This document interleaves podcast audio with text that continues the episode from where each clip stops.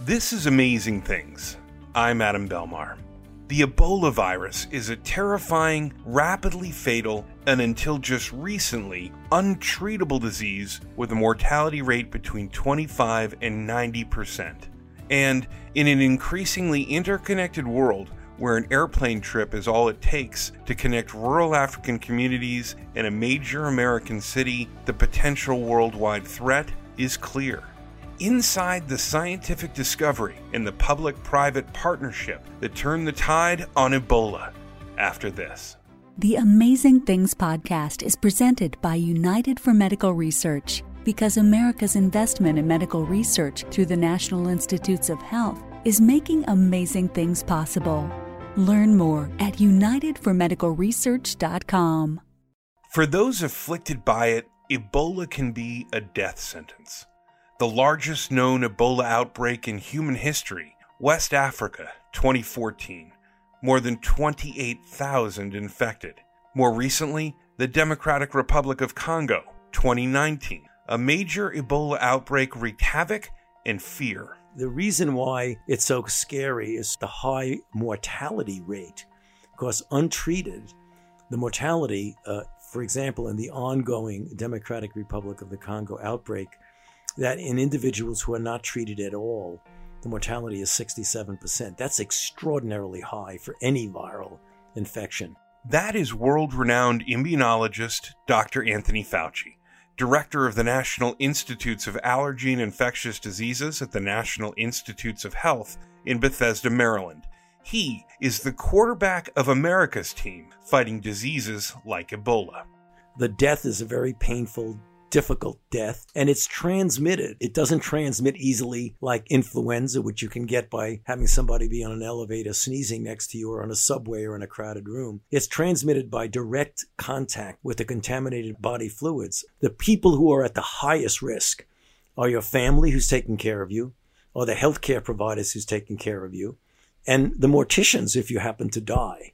So it's the direct contact with individuals. The scary part is the high degree of mortality that's in this disease.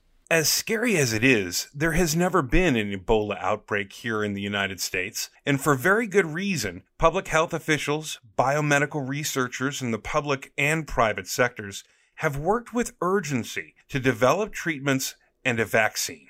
Well, when you're dealing with infectious diseases of any type, you always have to remember that infectious diseases know no borders. The public health and healthcare capabilities in the United States and other developed nations would make it highly unlikely that you would have an outbreak of the magnitude that you saw in West Africa in 2014 and 2016 and currently in the Democratic Republic of the Congo. However, the fact that there is world travel and people who go there to take care of individuals might come back having been exposed means we need to understand it and we need to be able to respond to it the way we did when several of our own U.S. citizen health workers went over to West Africa, got infected, and were cared for here. I myself took care personally of two of them. Uh, one that was infected in Texas, Nina Pham, the nurse, and another who was a, a physician's assistant who was infected. As a wealthy nation with all of our capabilities, both in resources and knowledge and ability to respond, we do have a global responsibility, I feel, and many of my colleagues feel, in and out of government, a responsibility to help nations that don't have the resources that we have to be able to respond. So it is not only what we call enlightened self interest to prevent diseases like Ebola from coming here, but even more so, it's the responsibility we have to contain diseases such as Ebola, which have a terrible morbidity and mortality when other nations can't do that for themselves. What turned the tide was some very innovative science here in the United States. While work on a vaccine for Ebola had been underway for more than a decade, another approach to treatment, using monoclonal antibodies, was taking shape inside and outside of the NIH the whole idea of using antibodies in response to an outbreak is a relatively new concept. You always talk about trying to develop a vaccine, but often vaccine takes years to develop. And when you're dealing with an outbreak of a new disease, you don't have time to develop a vaccine. I mean, you ultimately develop it, but it's usually for the next and second and third generation of that outbreak. Whereas the idea of having a monoclonal antibody that you could rapidly deploy makes your capability to respond very, very, very much truncated. For one company based in Tarrytown, New York, the systems, the science, and the infrastructure to create an Ebola fighting antibody was already in place. Dr. Neil Stahl, Executive Vice President, Research and Development, Regeneron Pharmaceuticals we had decided to make a drug for Ebola because we thought we had the best technology to do so. And we thought the world was in dire need of that during the 2014 West African outbreak. And so we decided as a group that we could probably do a very good job making the best drugs. And it was up and down through the entire company because we got an email from our CEO, Len Schleifer, saying, Isn't there anything that we can do about this? And so we were all thinking in a uniform manner. And so in September of 2014, we took the plunge and started making a cocktail that took advantage of all of our unique technologies to make fully human monoclonal antibodies. The breakthrough that everyone in the research community was waiting on finally came in August of 2019 on the ground in Democratic Republic of Congo in the middle of an ongoing clinical trial. The data was suddenly undeniable. We did a randomized controlled trial of four therapeutics for Ebola and proved quite dramatically that two of them, two of the four, were highly significantly better in decreasing mortality by a significant degree in those individuals who have that. That was monoclonal antibody 114 and a monoclonal antibody produced by the Regeneron company. We were obviously thrilled when we looked at the data and found out that it was really a highly significant diminution in mortality with the two drugs in question, monoclonal antibody 114 and the Regeneron product it was a great feeling, but you reflect that although that was a clinical trial, that was the expression of a culmination of years and years of research. So you, you look upon it not only as one event. We looked at the trial, the trial gave the data, so now we could say it works. You think back when you first started doing this, literally many, many, many years ago. I mean, we've been working on Ebola for well over a decade, maybe close to two decades. And yet, the fundamental basic science that we did along the way, together with our collaboration with private industry, pharmaceutical companies, etc., led to that moment where you could say definitively that these two interventions work. And so the next time we have an outbreak of Ebola, we're going to have treatments to give to people. At Regeneron, news that their self initiated work on Ebola had led to success and that their monoclonal antibody was a critical part of this breakthrough treatment inspired the entire company.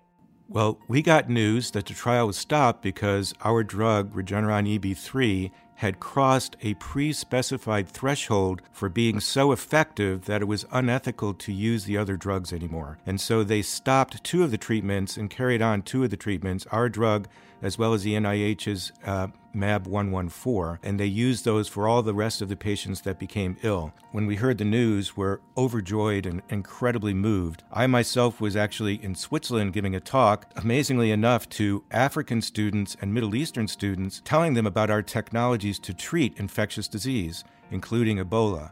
And at that time, I didn't know the data, but two days later, when I heard this data, it was midnight in Switzerland, and I got telephone calls and text messages. And I was just so incredibly moved, I couldn't sleep for about three hours after that. And we were all so happy that our drug was making a difference in saving people and also allowing the physicians who treat these people on the ground to have effective treatments so that their heroic efforts actually could mean something and actually save lives. Regeneron made a combination of antibodies, three antibodies that worked against Ebola. We collaborated with them by doing the clinical trial. BARDA, the Biomedical Advanced Research and Development Authority of the Department of Health and Human Services, the Assistant Secretary for Prevention and Response, essentially bankrolled the development of that with Regeneron. Regeneron discovered it and we helped them develop it. And then we did the clinical trial that actually showed that Regeneron product together with monoclonal antibody 114 were the two interventions in that trial that clearly were better than the control, which was ZMapp, as well as another intervention, which is called remdesivir. So it not only shows you the contribution of fundamental basic science on the part of the NIH, both people here in our campus as well as our grantees, but it also showed the collaboration with industries such as companies such as Regeneron. So it is a good public private partnership. For Regeneron, that partnership continues because they are not alone in realizing that the threat from Ebola remains very real. We have committed to supplying uh, our mixture of antibodies for the ongoing outbreak. We're working closely with the FDA to get the drug officially approved. And we also are talking to BARDA, who has intended to stockpile this drug, because unfortunately, not only do we have these outbreaks around the world, we have the possibility of bioterrorism where the virus could be weaponized and used in terror attacks. And there it is the biggest danger for all of us the potential for bad actors to commit bioterrorism. That is why our nation's investment in biomedical research through the National Institutes of Health is part of a larger culture of preparedness and response.